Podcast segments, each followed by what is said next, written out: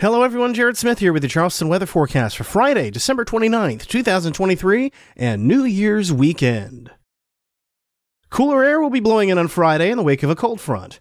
Expect temperatures in the low 40s to start the day, but the ongoing cold advection will keep highs suppressed to the mid 50s in the afternoon. It'll be a breezy day as high pressure builds in, gusts 25 to 30 miles per hour not out of the question during the height of the day. A generally dry atmosphere will keep skies predominantly cloud free, though a fair weather cumulus cloud or two are not totally out of the question.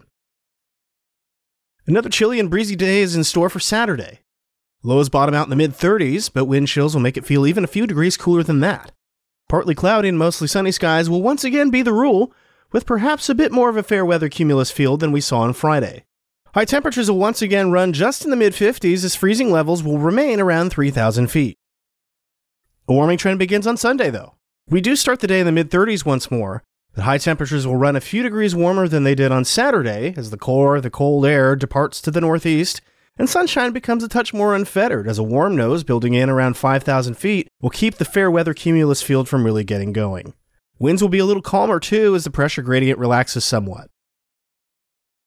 There are no weather concerns beyond needing a jacket for ringing in 2024 at midnight on Sunday. Mostly clear skies with perhaps a thin veneer of high cloud cover will persist, but there's zero risk for any rain. Be safe and have a great time. The warming trend is going to continue into Monday ahead of our next cold front.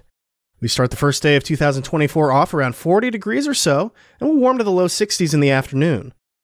Cloud cover will be increasing though, and there will be the risk for a few showers primarily after sunset as the front arrives. Once it gets through, temperatures dip back a little below normal for Tuesday and Wednesday, and then the next rain chance arrives Thursday. Finally, a climate note Monday's forecast high in the low 60s, if it verifies, and it probably will, would snap a streak of three consecutive New Year's days with a high temperature of 70 degrees or higher. And this includes when we tied the record high of 80 degrees back in 2021.